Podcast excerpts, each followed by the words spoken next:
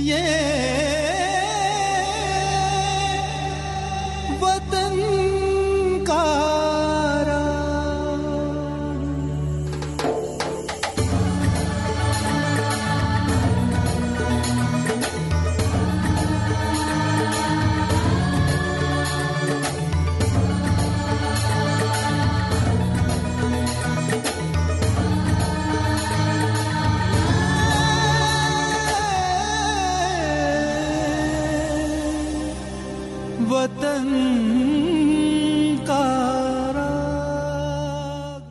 वतन का राग सुनने वाले सभी श्रोताओं को हमारा नमस्कार। आज़ादी का अमृत महोत्सव के अंतर्गत वतन का राग कार्यक्रम में आज हम आत्मीय स्मरण कर रहे हैं। सुप्रसिद्ध कवि, लेखक, पत्रकार और महान स्वतंत्रता संग्राम सेनानी पंडित माखनलाल चतुर्वेदी का। ये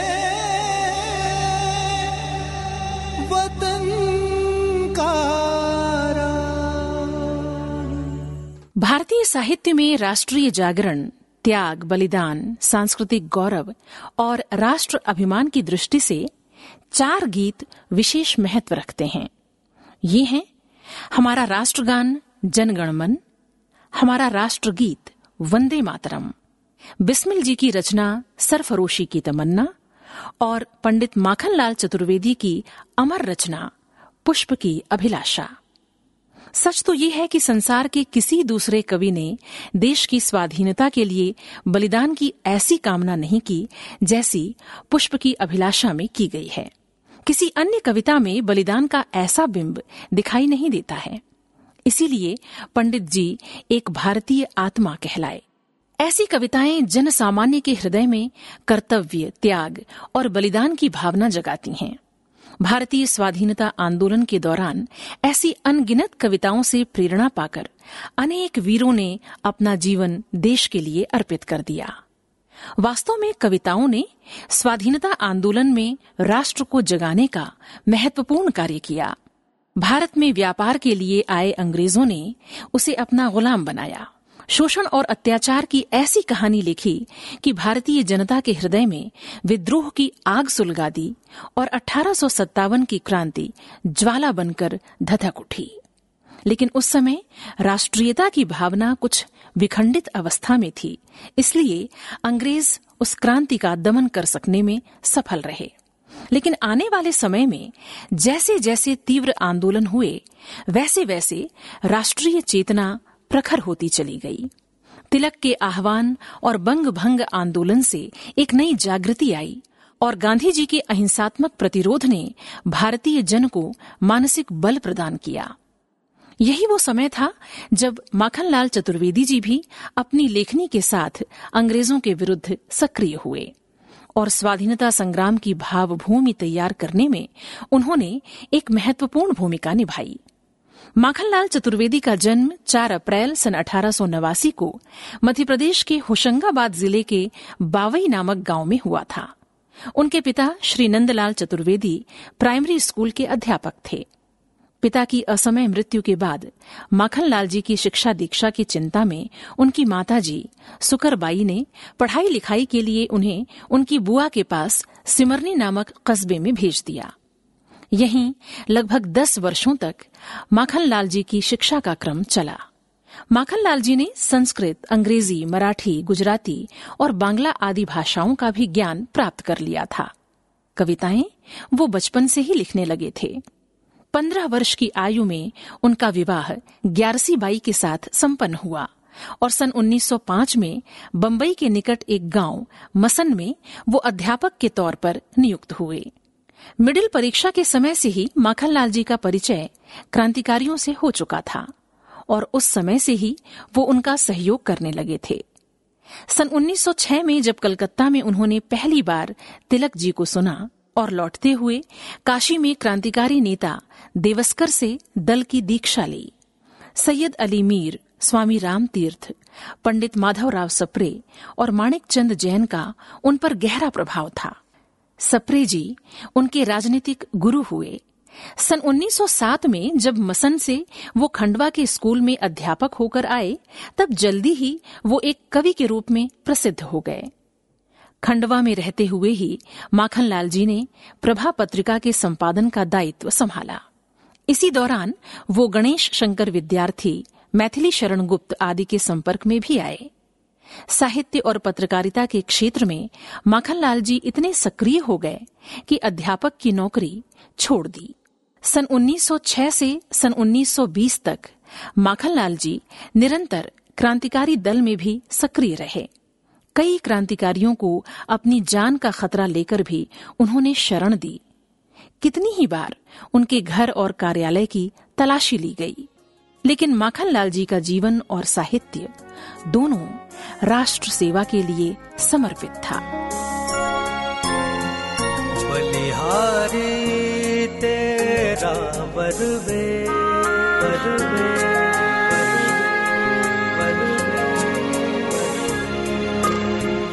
बलिहारी बलिहारी तेरा बरवेश मेरे भारत, मेरे देश मेरे देश। बलिहारी, तेरा बरवेश मेरे भारत, मेरे देश मेरे देश। बलिहारी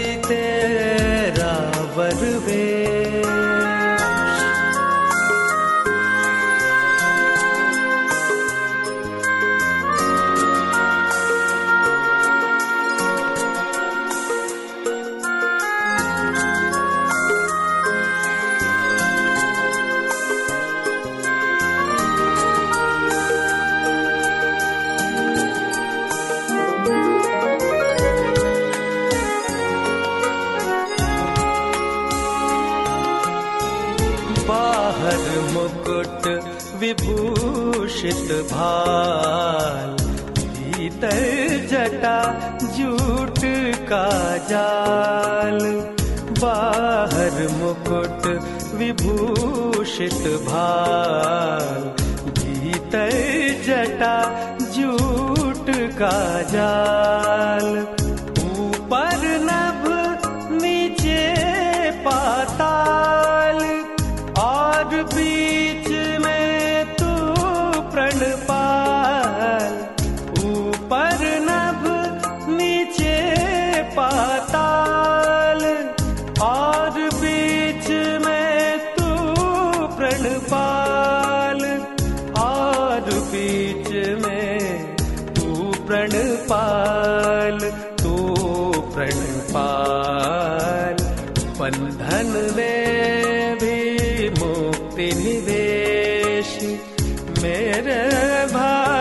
भारत मेरे देश मेरे देश। बलिहारी तेरा सन 1919-20 में माखन लाल जी के जीवन में एक नया मोड़ आया। भारतीय राजनीति में महात्मा गांधी का प्रवेश हो गया था। गांधी जी ने काशी विश्वविद्यालय में क्रांतिकारियों को निशस्त्र आने का निमंत्रण दिया। माखनलाल जी भी वहाँ पहुँचे और गांधी जी की बातों से इतने प्रभावित हुए कि वो उनके अनुयायी और अहिंसात्मक सत्याग्रही बनकर लौटे। गांधी जी के असहयोग आंदोलन, सविनय अवज्ञा आंदोलन आदि में उन्होंने सक्रियता से भाग लिया। अपनी कविता के माध्यम से, जहाँ एक ओर उन्होंने राष्ट्रभक्ति के भाव व्यक्त किए, वहीं दूसरी ओर पत्रकारिता के माध्यम से उन्होंने देश की राजनीति में महत्वपूर्ण योगदान देते हुए राष्ट्र चेतना को जागृत किया। उनकी लेखनी के विद्रोही स्वर से ब्रिटिश शासन घबरा गया और उन्हें कई बार गिरफ़्तार कर जेल में डाला गया। माखनलाल चतुर्वेदी एक निर्भीक पत्रकार थे। पत्रकार के रूप में उनका व्यक्तित्व न किसी अवरोध के सामने झुका और न ही बिका। सन 1913 में कालूराम गंगराड़े ने प्रभा मासिक का प्रकाशन आरंभ किया था। माखनलाल जी ने तन मन से प्रभा की सेवा की।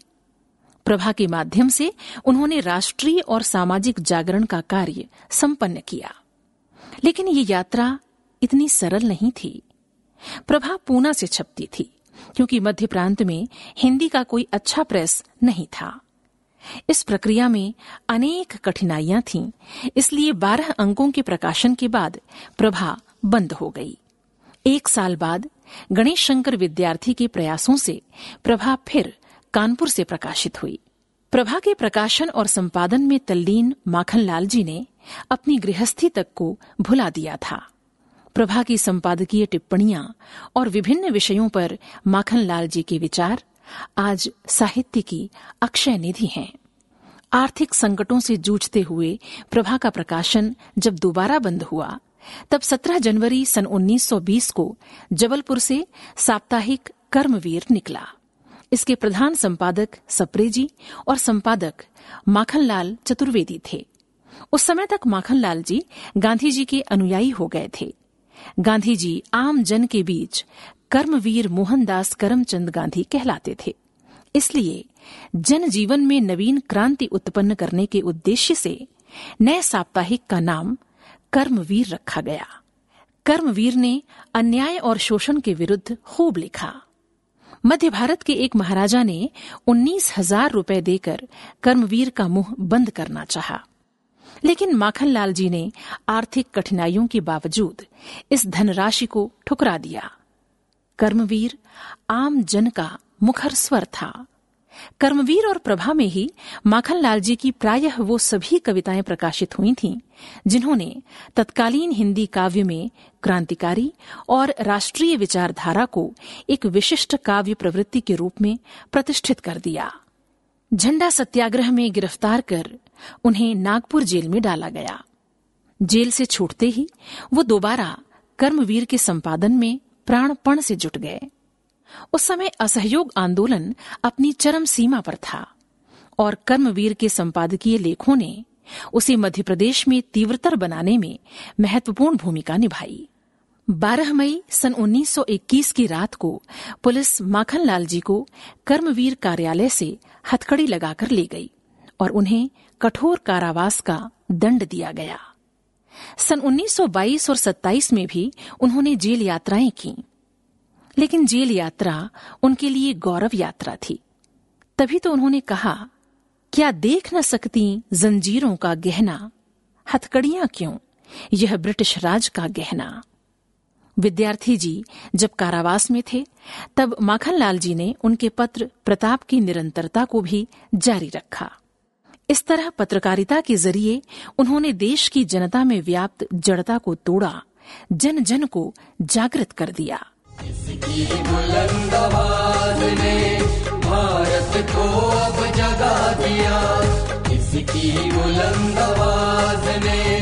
भारत को अब जगा दिया। सोया पड़ा था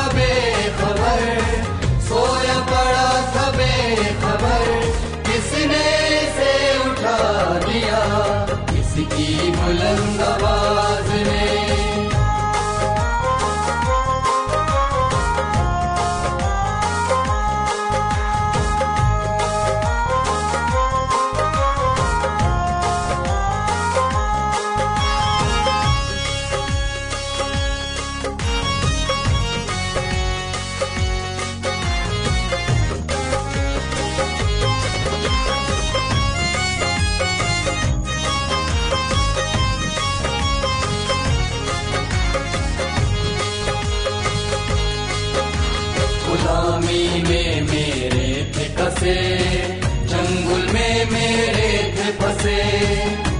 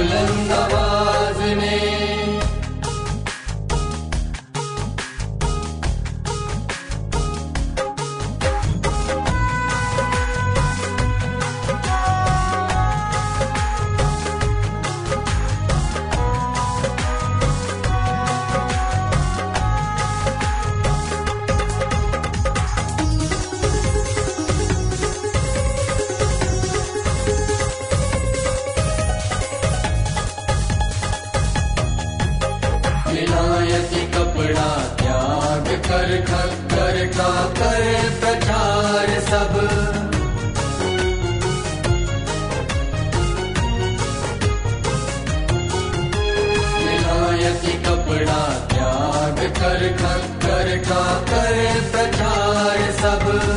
लंका शायर को एकदम लंका शायर को एकदम मिलकर बस बुला दिया।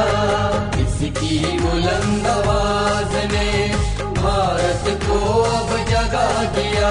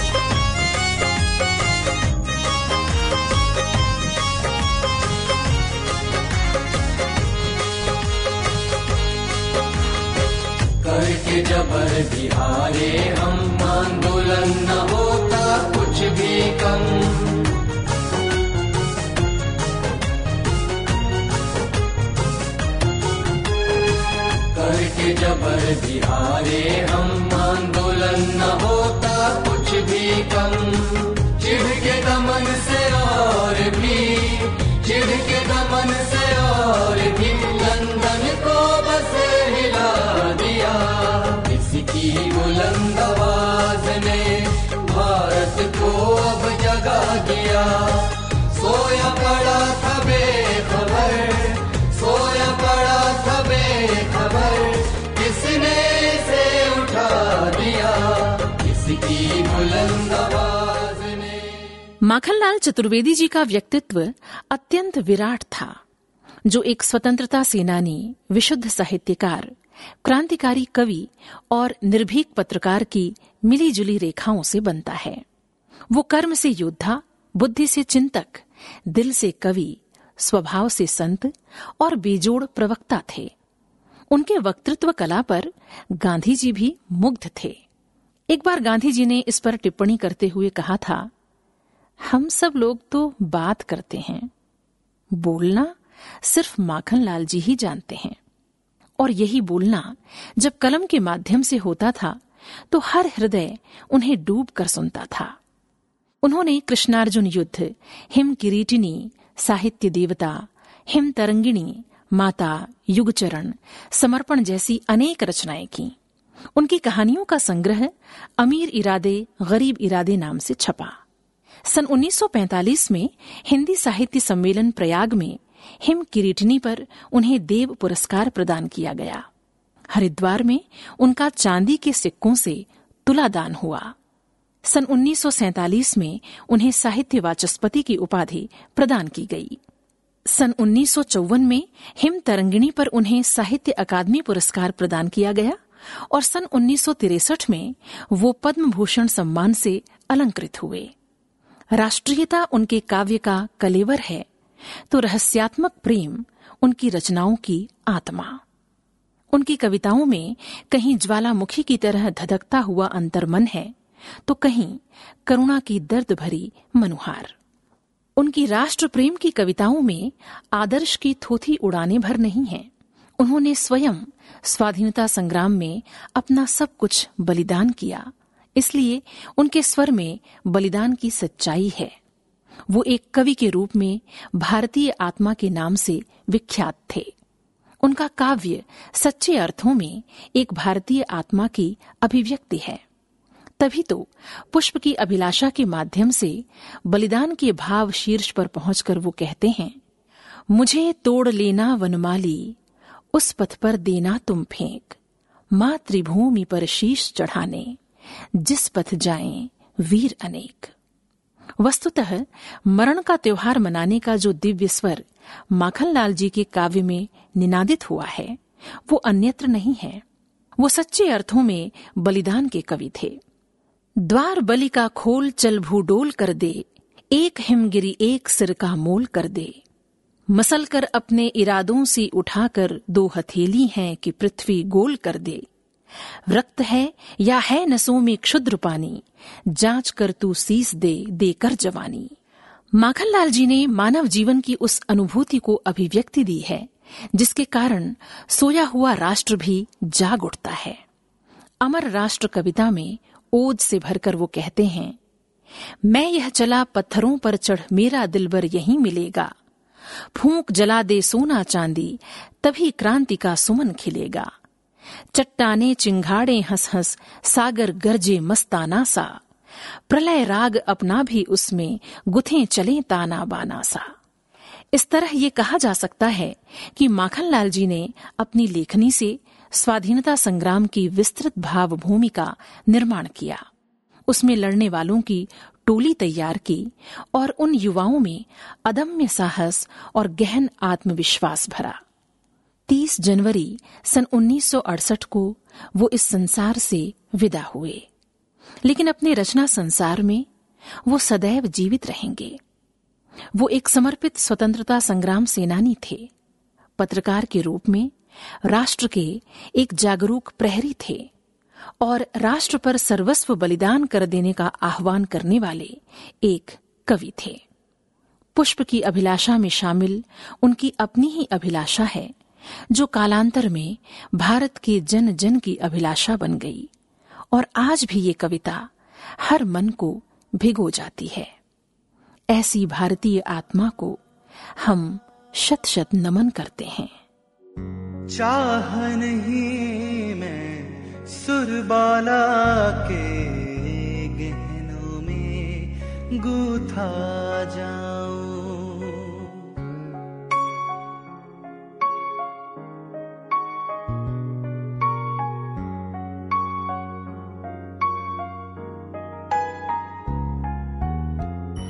चाह नहीं मैं सुरबाला के गहनों में गूथा जाऊँ।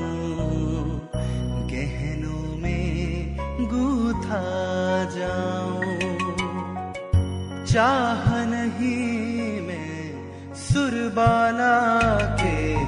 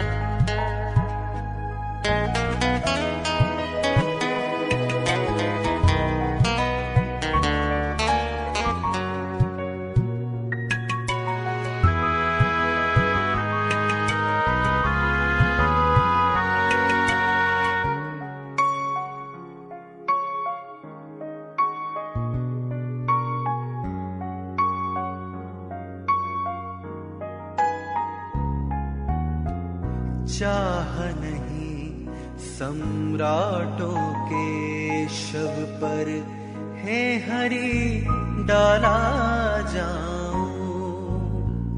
चाह नहीं देवों के सिर पर, चढ़ू भाग्य पर इठलाऊं चाह नहीं सम्राटों के शव पर, हे हरि डाला जाओ चाह नहीं देवों के सिर पर, चढ़ू भाग्य पर इठलाओ चढ़ू भाग्य पर इठलाओ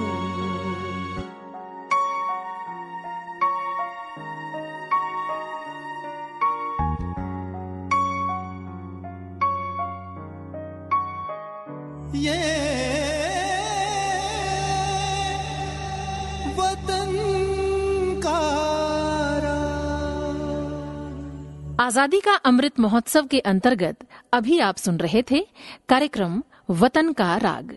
ये